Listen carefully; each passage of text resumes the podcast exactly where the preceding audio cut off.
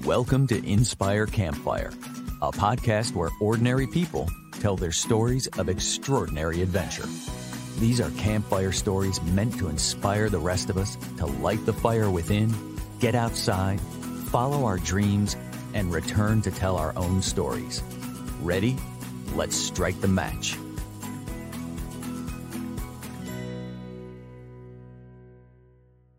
Welcome to today's show. Today, we're going to be talking to someone that could easily occupy a whole lot of episodes on this podcast. And uh, after checking out his social media and seeing all the adventures that he's taken, it was actually hard to decide on just one adventure. But uh, among his many adventures, today's guest, Derek Wood, also known as Matador, has recently com- completed a through hike on the Pacific Crest Trail. And that's going to be the focus of our attention today. And I'm super excited about it because the more I learn about the trail, the more I want to get out there and hike it myself. So, just a real quick recap for anybody that's unfamiliar with the Pacific Crest Trail. Thought I'd share a few key stats from the Pacific Crest Trail Association website. So, it's a trail that extends from Mexico to Canada and it passes through California, Oregon, and Washington. It is 2,653 miles long, and it is both a hiking and equestrian trail.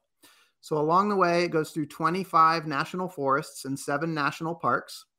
It includes elevations of just above sea level all the way to 13,153 feet in the Sierra Nevadas. Uh, there are millions of visitors uh, hit the trail every year, but uh, only about 5,000 people obtain permits to through hike. And this year, Derek Wood, who is our guest today, was one of those brave people. So, Derek, welcome to the campfire. Hey, Scott. Yeah, thanks for having me on. Oh my gosh, man. I'm so excited to just talk about this adventure and, and, and many of your other adventures. So, one of our recent podcast guests who climbed Mount Everest, Taylor Grist, introduced me to you because you also have climbed Mount Everest with him and right. uh, and this what we're going to talk about today was essentially part of your training for that journey. All right yeah definitely. Yeah so um, if you could let's just jump right in. Uh, i want to find out a lot about you and your day job and your your your day life but uh, let's just jump right into the to the to trip itself. So can you tell us a little bit about the pacific crest trail? Yeah, so the Pacific Crest Trail is located on the west coast. You start on the Mexican border in Campo, California, and it's around 2,650 miles all the way from Mexico to the Canadian border in Washington. And it takes you anywhere from starting in the desert to the High Sierra Range um, into like the Northern California area. And then from there, Oregon and Washington, which are kind of more volcanic areas. So for me, what was interesting, there's like a lot of variety on that trail compared to some of the other big trails in the US, like the Appalachian Trail. Um, and so, yeah, that's kind of kind of where what it takes you through. Yeah, and some some unexpected terrain as well. Like when when you and I first spoke, you were telling me that at the start you were going through the desert, but you experienced some weather that one wouldn't uh, necessarily equate with the desert. Yeah, a lot of people think of the desert as this dry, kind of tumbleweed cactus area, but uh, it's like the high desert in California. And so I think it was the second or third day out there, it actually snowed on me, and uh, we had to take cover in uh, this lodge area, in Mount Laguna, uh, to kind of get a break from the snow. Uh, a lot of us weren't expecting that that early, and uh, there's some days, you know, where it got down to like just one degree with wind chill, and there's waist deep snow in some parts in the desert. Um, I started early, so there's a lot of like hardships there in the beginning. Uh, just not expecting that in the desert like that. So that's crazy. So what what time of year did you start? I started March 1st, which is the earliest um, permit date you can start on. So snow snow in the desert in March is possible. Yeah, definitely. Wow. Even uh, later, later in April and May, you can still get snow out there too. I've heard. And along that trail, you, I mean, you're also hitting portions that are like 100 degrees. Like, how do you pack for those mm-hmm. such extreme temperatures? And you're carrying everything in your pack. Right. So yeah, starting out, I had a 10 degree quilt uh, to help me keep warm at night. Um, and like I said, there was some days where you're like waist deep in snow trying to hike through a mountain pass. And then coming back from uh, Nepal, uh, it was like a total 180 and there was like a heat wave that I hiked through in the desert and it got to like triple digits for three days in a row. So I went from, you know, freezing, waking up to frozen shoes and socks and trying to deal with that kind of scenario to coming back, trying not to pass out in the heat, you know, because in some parts of the desert, there's just Joshua trees and there's like hardly any shade. Um, so you really don't have any reprieve from uh, the desert sun and those extreme heat waves. Uh, so yeah, both ends you can deal with that in the desert. Yeah. So does the trail go through Joshua Tree? Uh, it goes near Joshua Tree National Park, but it um, it kind of cuts to the west of there. So you kind of go in between Palm Springs and uh, and west of there. Um, but there are northern parts of the desert where you start seeing a lot of Joshua trees everywhere, so you kind of yeah. get that experience. Yeah, that was one of my favorite national parks that that we got a chance to visit. So beautiful out there. I will say you go through many national parks on the trail, which is awesome. Yeah, it's at seven. I, I haven't had a chance to look and see which ones, but um, I mean, I have a goal to try to hit all the national parks, and so hey, that gives me the opportunity to knock out seven. That's pretty cool. Oh, it helps. Yeah, for sure. Yeah. So how long did the whole the whole trail? How long did it take you to through hike? So it took me 120 days, so around four months um, from start to finish. Okay, and you had a little break in between there. Right, I had a two month break um, going to Nepal for trying to climb Mount Everest. Um, so that definitely added on. But if I was to exclude that, it was under 20 days. A month or so of the trail, then heading off to Mount Everest, and then mm-hmm. coming back to finish things up. I mean, what a what an epic year! Yeah, it's definitely a definitely a journey. I think I saw a lot of shock faces where I, when I told people come back where I just came from. So it's it's incredible. So I, I, definitely want to come back to that and just talking about the year itself and and how you got there. But let's keep going on the trail. So what were some of the the major highlights for you on the Pacific Crest Trail? Oh, there's so many. Um, so definitely the desert. I think a lot of people kind of put down in their mind that they're not going to really love the desert section. And definitely coming back, even though there were some hot days. Uh, there's just a lot of beauty out there. I remember there's one section you cross the road and like just the the local like flora just changes immediately. Yeah. You see all these different types of cactus out there that um, you don't see um, in other parts of the desert, and it's just pretty wild looking cacti. Some of them look like you know like sea kelp where they stretch way up in the air. Um, there's some really pretty mountains like San Jacinto. They get to go up and around. Um, and then just in the desert, it's so dry out there too. You can just see for miles on end sometimes. Um, so you just get this really awesome sweeping views. Um, so I really actually love the desert section looking back, even though there are some really tough days, both cold and hot. Yeah. Um, and then going north of there, so Mount Whitney, you actually the trail goes right by there. So a lot of people take an alternate path to go summit Mount Whitney, which is the highest mountain in the continental U.S. Okay. Um, so that's really exciting. Um, so me and my trail family went up there starting at 2 a.m. in the morning to summit for sunrise, and that was definitely one of the most special moments on the trail for me. Wow! Um, just amazing views from up there too. And then going further north, just the whole Sierra Mountain area. Some of the lakes you pass are probably like some of the most pristine, prettiest lakes I've ever seen in my life. And there's really hardly anyone out there to experience it. So you almost have all these lakes to yourself. And you can take a break in the middle of the day or in the morning just to go for a dip in these alpine lakes. And uh, yeah, it's just gorgeous. Um, and then going north of there, even, um, you know, a lot of people like struggle in the Northern California area just because coming out of the Sierras is kind of like a little bit of a letdown. Mm-hmm. But there's still some really pretty areas in Northern California. You go through Lassen Volcanic National Park. Nice. So it really starts getting more volcanic in Northern California as you get closer to Oregon. Okay. And that was really cool to see.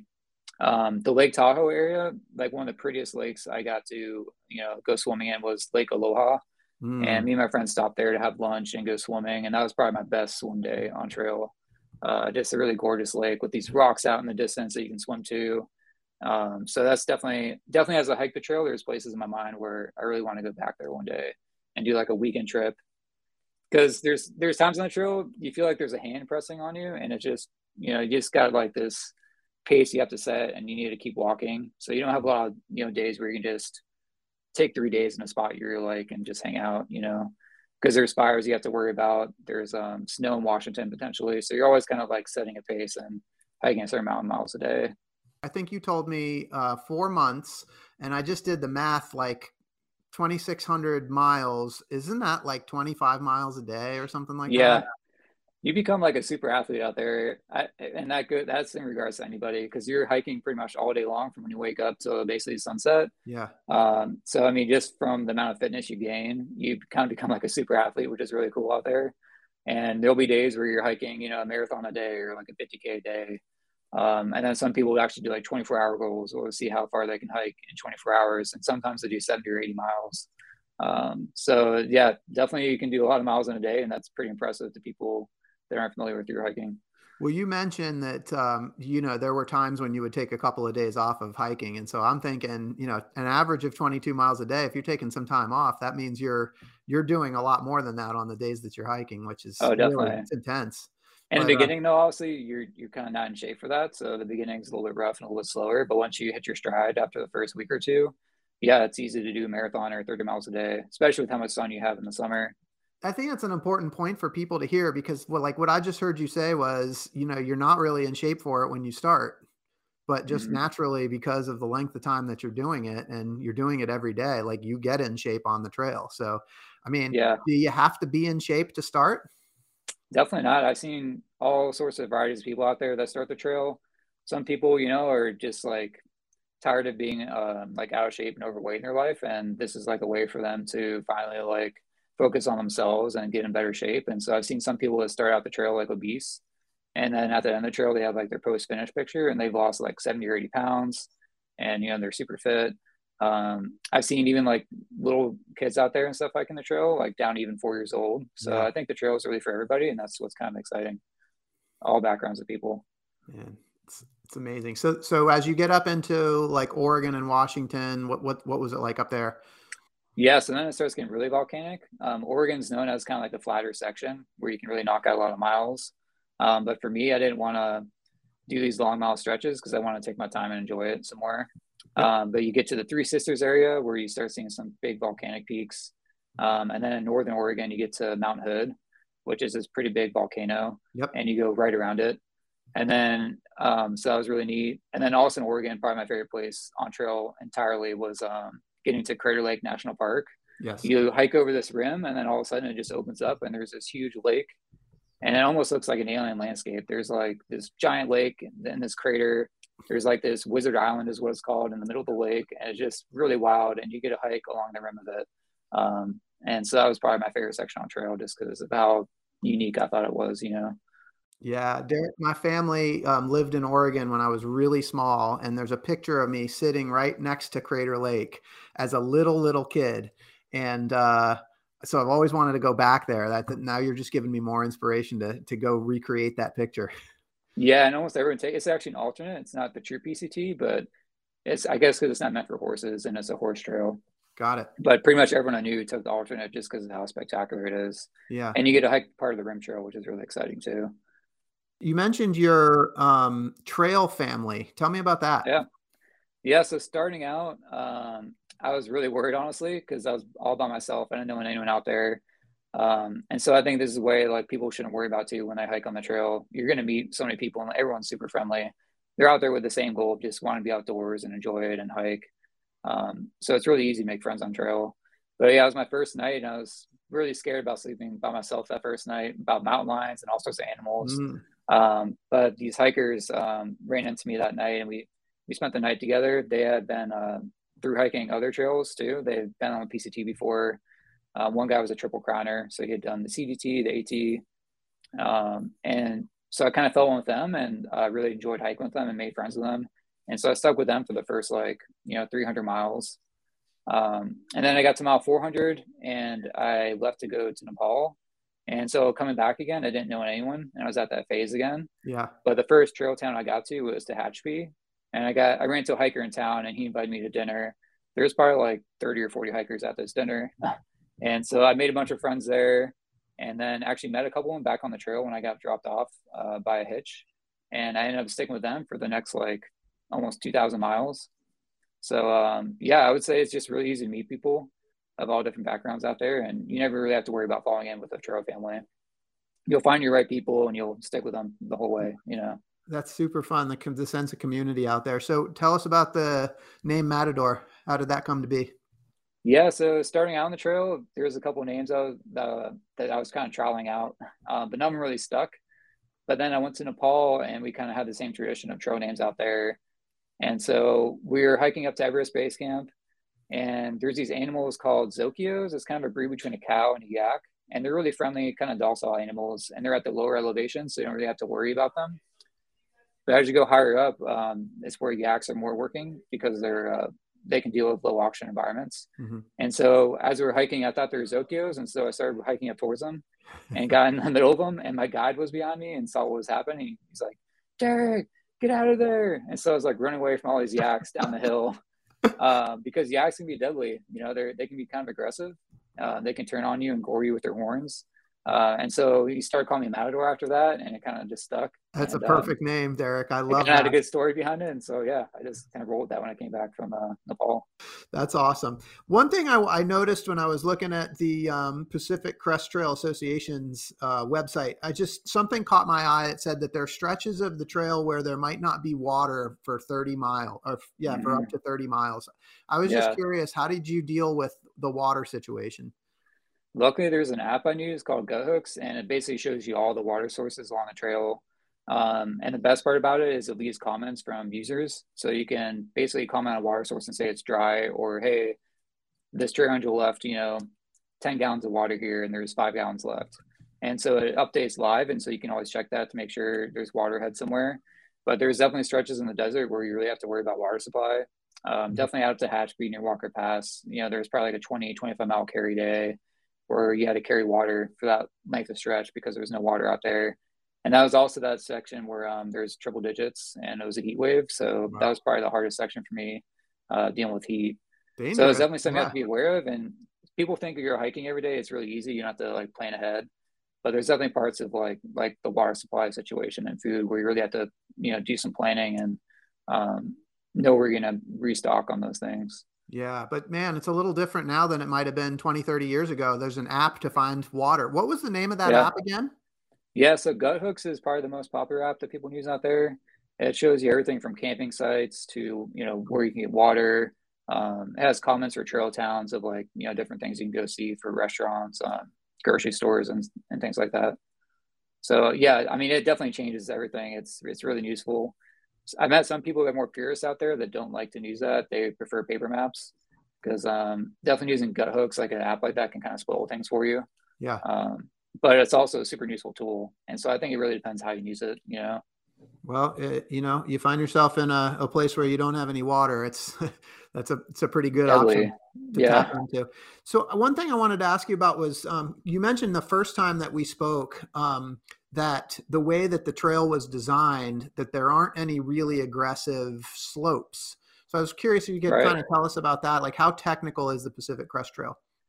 It's really never that technical because it's designed as a horse trail to begin with. Mm-hmm. So the steepest grade you'll ever encounter is like 20%. So there'll be times where you have to like, you know, there's some high elevation out there. You're going up to like 13,000 feet at the highest point. But because it's so gradual, and it's never really that difficult um, you know, like the Appalachian Trail, I've heard is actually more difficult just because it gets pretty steep out there.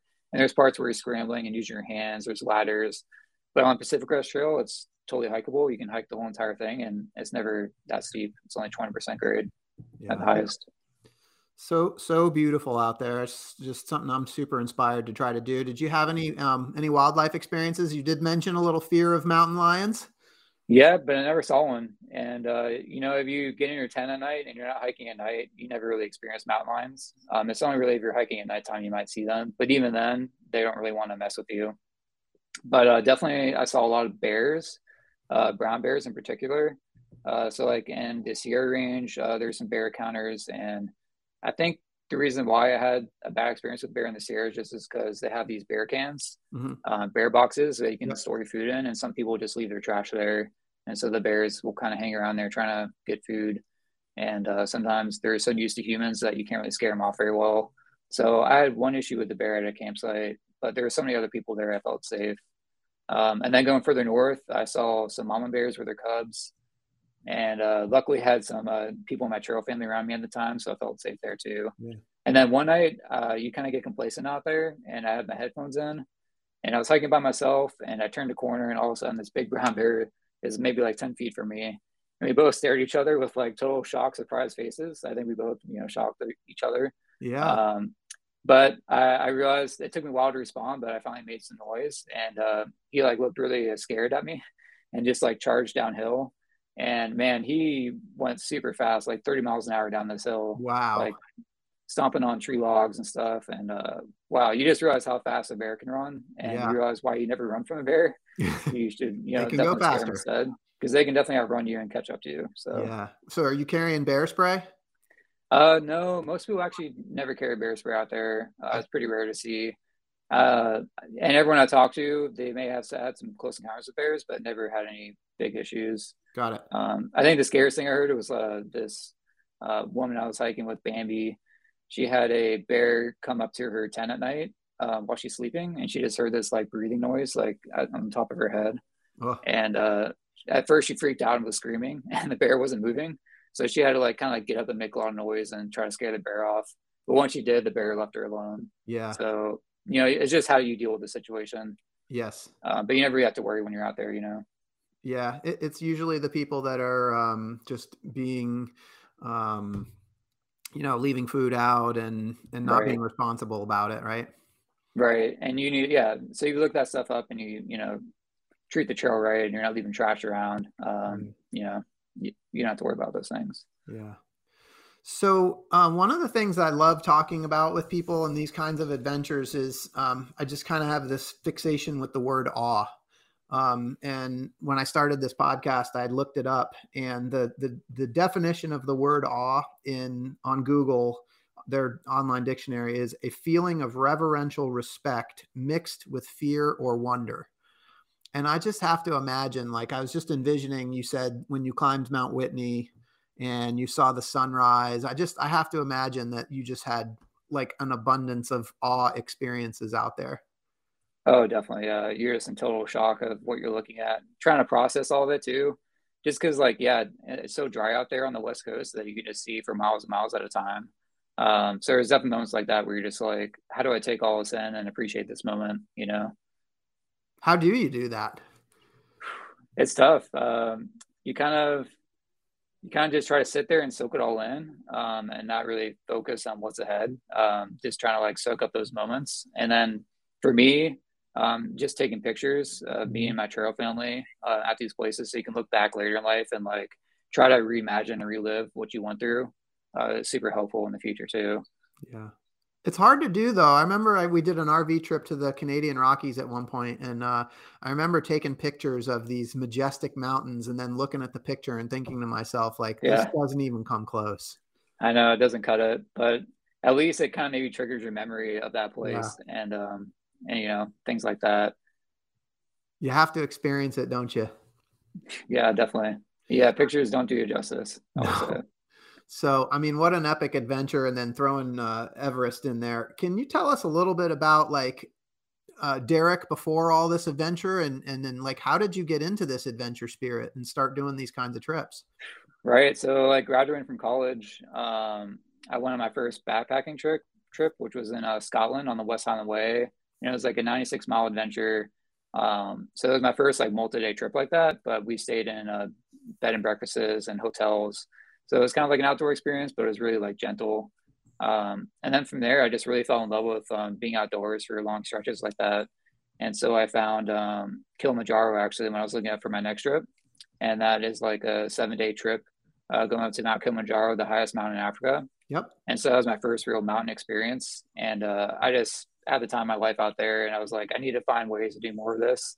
And so yeah, I found more and more mountain trips to go on. Um, and then finally, it just uh, I kind of worked up to it, but I was like, hey, maybe I can do the Pacific Crest Trail. I had heard of it before, but I always thought it was kind of like far off, like something I wouldn't be capable of doing. Um, but then I was looking for ways to train for Mount Everest, and I was like, hey, maybe I can accomplish another life goal by going on the PCT for a month beforehand. Mm. I could, uh, you know, hike every day, and that would give me really good shape. Uh, you're at high altitude at times, and it just made a lot of sense my mind like, hey, I can do both these goals at once if I take time off. Yeah, that's amazing. So if I go back, it sounds like the Scotland backpacking trip was sort of the trigger for this lifetime adventure. What Definitely, called yeah. you? What called you to that trip in particular? Well, I was trying to do something, you know, kind of adventurous. Um, I'd always kind of been scared of actually flying on planes and things like that, but my family had gone to Europe when I was in college, and uh, yeah, I just I decided I kind of made an excuse. I was like, hey, I have summer classes, I can't go. Um, but then uh, actually I had a kind of a bad experience in my family, but my mom passed away mm. and so I never got to go on that Europe trip with her. And uh, so that happening kind of made like triggered me, and you know, made me kind of realize I should really get over my fears and really go see the world and travel. Um, and so after she passed away, I was looking for maybe like a kind of international trip to go on, and because I missed that Europe trip, I was trying to find a trip in Europe to go to, and uh, I found the West Highland Way and it just made a lot of sense. And uh, that was my first international flight, and I kind of got over that fear. And ever since then, I've uh, really taken on to traveling. And um, so a lot of times you just got to get over those fears and go see the world and adventure. You know, it's worth it in the end. I, I to tell you, when you told the story about your mom passing away, man, I just got chills. Like that. um, yeah and that was that was a trigger for you to to get you out on that trip. Sometimes you need a moment in your life like that that you know pushes you to do things that you don't think you're capable of so. Yeah. So what happened in scotland that i mean obviously you went on that trip and you were hooked. Like what happened in scotland? Yeah so in scotland you basically kind of like on the pct you're basically just waking up in the morning um, eating breakfast getting on trail and just kind of hiking outdoors all day long and then um, settling in at a place for the night, and then kind of waking up and doing all that over again. It sounds super simple, and maybe it's not for everybody, but just all the places you get to see while hiking is just really breathtaking and uh, life changing experiences. I know something you can't do in the in the normal day to day life, you know. So you definitely appreciate it while you're out there. Yeah, I just wonder what it is about that experience that's just so. I mean, it is almost it's addicting, isn't it? It is kind of addicting. You're always chasing that next thing, like like totally different train or new places you've never seen. Like you kind of just want to experience that and and see everything, and really just a sense of adventure. I mean, there's places on the PCT if you think about it, like there's really no access to these trails. So like the day-to-day person, day-to-day hiker is never going to see these sections of the Sierra. So unless you through hike, you know, you're seeing all these special places that a lot of people in the world never get to see. And I think that's really special. Yeah, and and like, but what is it about the nature side of it? Like, what is it about nature that's so mm-hmm. addicting, or just like, what is it that calls us to nature? Maybe it's just going back to our roots. You know, like it's it's something that you know humans didn't build, and maybe that makes you appreciate it more. Um, it, it's just natural wonder. Yeah, and you just feel more peace with yourself out there too. You know, it's just peaceful. At peace. Yeah, it's true. You feel at peace out there. The um, Pacific Crest Trail and the Everest experience were those your longest adventures? Oh yeah, definitely. Because before I was able to take you know vacation at work to go on trips, but uh, for this trip, these two trips, uh, I just didn't have enough vacation to cover the amount of time, so I had to leave my job to do these things. So this was so important to you. Nature called you to such a degree that you gave up your job to go do this. Yeah, and it was a pretty good job too. I was uh, sad to leave my company, but it was the only way I could do it. And um, yeah, to me, it was just worth it to go chase these goals. All right, can we talk about that? Can we just can, first, first of all, can we just go back and you tell us a little bit about what your job was before you d- committed to this trip? Sure. Yeah, so my job was my first job out of college. It was uh, for this company called Ascend Performance Materials, and uh, I was working as a chemical engineer for the past six years um, in this plant in Pensacola, Florida. So chemical engineer, great job. Everything's going great, but yet you had you got this call. Yeah, because I was starting to realize if I don't do these things now, when will I be able to do them? Is it going to be you know when I'm 50 or 60? Um, you know, it's hard to get that much time off in your life, and uh, so I knew like the sooner I could act, you know, I'm healthier, I'm I'm younger. Um, it just made more sense to do it as early as possible. Yeah. Now, right before we hit record on this call, you were telling me about how once you quit your job, you started having some second doubt, some second guessing, and some doubts. And tell me what was yeah. going through your what was going through your mind. So I felt really confident at first. Um, you know, booking the trip to Nepal to Everest and then the PCT. Um, you know, I was living in an apartment. I ended my lease. Uh, I moved everything out of my place into my car everything that I couldn't fit, I had to toss and get rid of. So uh, I really started living more minimally. And then I drove all the way to the West Coast to my sister's and um, to store my things. And it was there where I kind of realized, like, whoa, like I don't have a place to live anymore. Uh, all the stuff I own is just in my car, and I'm about to like go live outdoors basically for the next six months.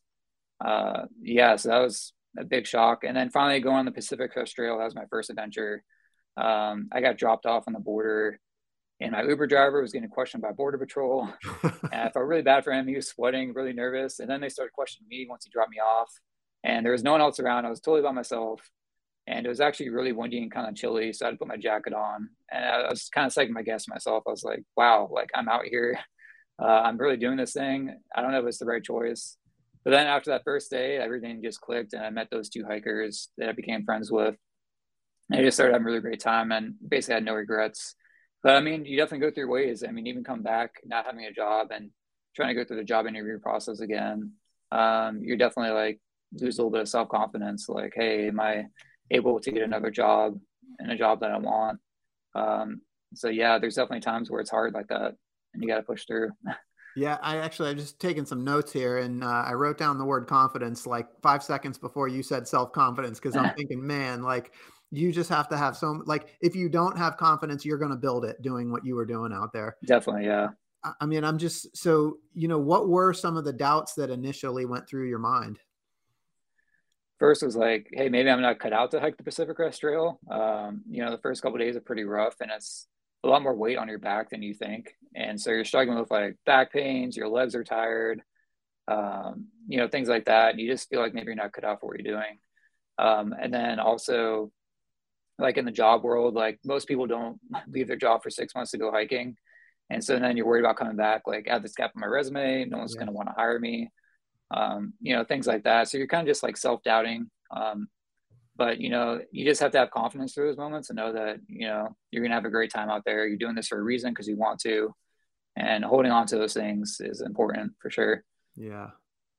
So I think this is kind of a funny little path that we're taking here because you you gave up a great job and you went and did this thing um, maybe lacking confidence about like whether or not it's going to work out but ultimately you know i'm looking at somebody that's willing to just take a chance and go do this huge thing and i'm that's like that alone takes confidence and i know there's a confidence that you gain when you do these things and you climb mount everest. I mean like what employer wouldn't want to hire somebody that that's that's got that level of confidence that's right and so that's one of the things you just have to realize like hey look at the things i just did with my time off like it's not like you quit your job and then just stayed at home and became a couch potato for the next six months you know you're yeah. doing these amazing things that most people haven't had the opportunity to do and uh, they're really impressive looking back on it you know like you feel really good about yourself um, and so it's definitely easy to explain to people why you have a gap on your resume for instance yeah and it's just if you think about the things you did and how hard they were and how you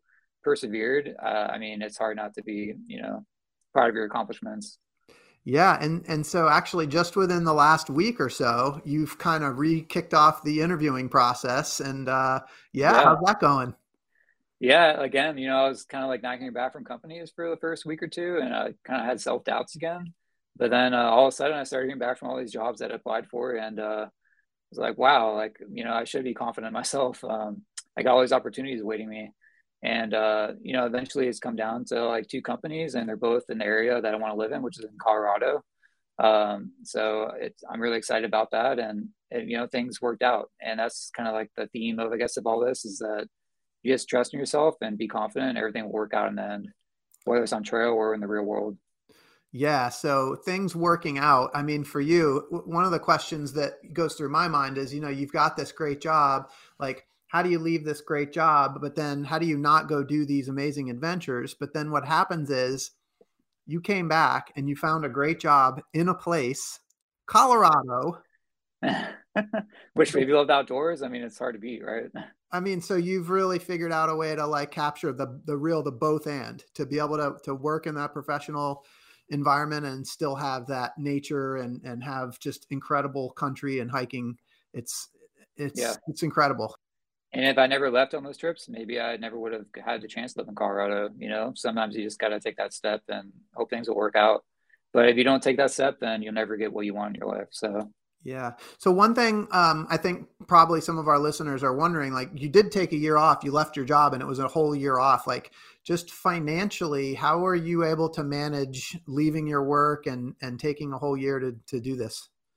Yeah. So I mean, you definitely have to plan it out. I mean, there's some people that don't plan things, but then they get on trail and they run out of money, and they could potentially end their trip early and not be able to complete their their life goal.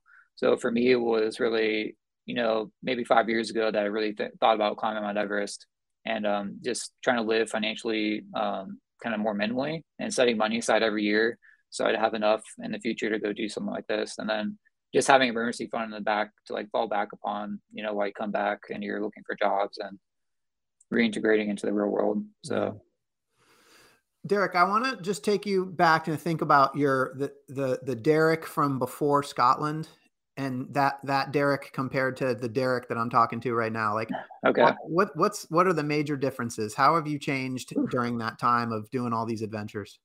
Yeah, so before Scotland, I was honestly kind of afraid of like like I was saying, traveling, experiencing new cultures, um, being in a setting where I didn't know people. Uh, so really, yeah, a lot of a lot of like just feeling afraid um, having these fears. And, you know, post Scotland was really just getting over my fears. Like, for instance, after Scotland, my first trip was going to Mount Kilimanjaro in Africa. And I took this international flight out there by myself in this country where I didn't speak anyone's language um, and having to deal with that. And so, really, for me, it's just getting out of my comfort zone.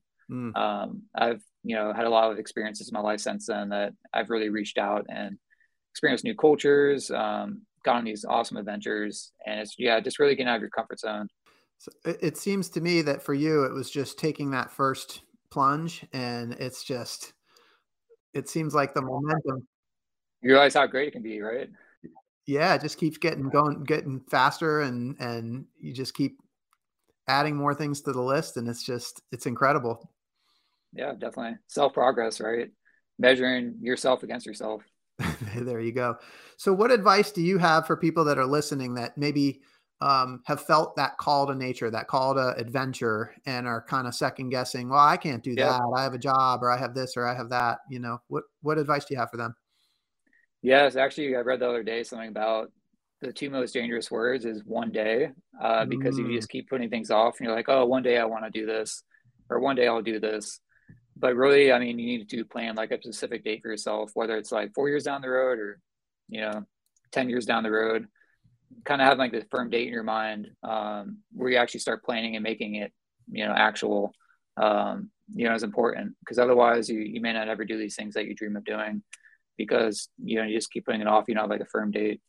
Yeah. And, and for you, like Everest was something that you've been planning for for quite a while. When did you start? How long ago did you start planning for that?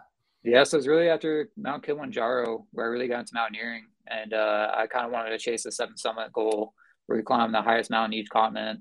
And uh, so it was like, hey, one day I want to make Mount Everest happen. So I want to put money aside uh, to realize that dream one day. Um, so yeah, so I kind of had a date in mind, maybe like five, six years down the road. Got it. I did some financial, you know, analysis kind of thing. Yep. Um, so yeah, so that's you know one of the ways to do it. You don't just say one day you plan for an actual eventuality. You pick the date and you start you start planning for it. Right, and then you can you know save money and like do the things that matter to help make that goal a reality. Yeah. Wow. All right. Well, Derek, you've had an incredible run up to this point, and I know that there's lots more to come. But Hollywood's going to make a movie about you at some yeah. point, and yeah. I want to know who the actor is going to be that's going to play you in your movie. Ooh, that's that's a good point. Actually, I honestly, I, I, thinking about this, uh, my trail friend and my trail family had a really good idea, but there's really no like kind of reality TV shows based on around hiking a trail, like through hiking. So I almost think a TV series would be a pretty awesome thing to see about like, you know, maybe a 10 episode series of someone hiking in the Pacific Crest Trail, how they meet like friends and make a trail family, uh, all the places they get to see and what they have to deal with in terms of hardships. So I think it'd be pretty cool to actually film uh, an actual trail family that's hiking the trail over the course of their adventure and and kind of make that into a TV series people could see. Yeah, that would be awesome. What what would the what would the series be called? Actually, I heard this phrase the other day about some people think this trail life is pretty glamorous, but at the end of the day, I mean, it's you're doing some things that are pretty funny, like you're eating a lot of junk food, for instance. You're not eating very healthy. So maybe like junk food tour of America. the junk food tour of America. You get to explore all the different candy bars and things like that out there. you do. You do. Have, you eat a lot. You gotta. You gotta get calories, right? I'll be honest. I probably had eight or ten chocolate bars a day, whether it's Snickers or Milky Ways or things like that. You know, you just need the calories because yeah, you're just I mean, hiking all day long. You're hiking 25, 25, 30 miles a day. Yeah, you, you got to do it. Well, yeah. Derek, I, I, can't tell you how much I appreciate this. This has been so much fun, and I've really enjoyed hearing this story. Um, I, I, know I am inspired to get out and do the Pacific Crest Trail at some point in my life, and I just want to thank you for being here today. Oh, thanks, Scott. And uh, and to our listeners, I hope you've been inspired as much as I have, and I hope that Derek's story has encouraged you to listen to the voice inside you that calls you to adventure, because we want to hear your story next. If you have a story to tell or you need a nudge to create one, please send me an email. And until next time, I want to encourage you to get outside. Thank you for listening.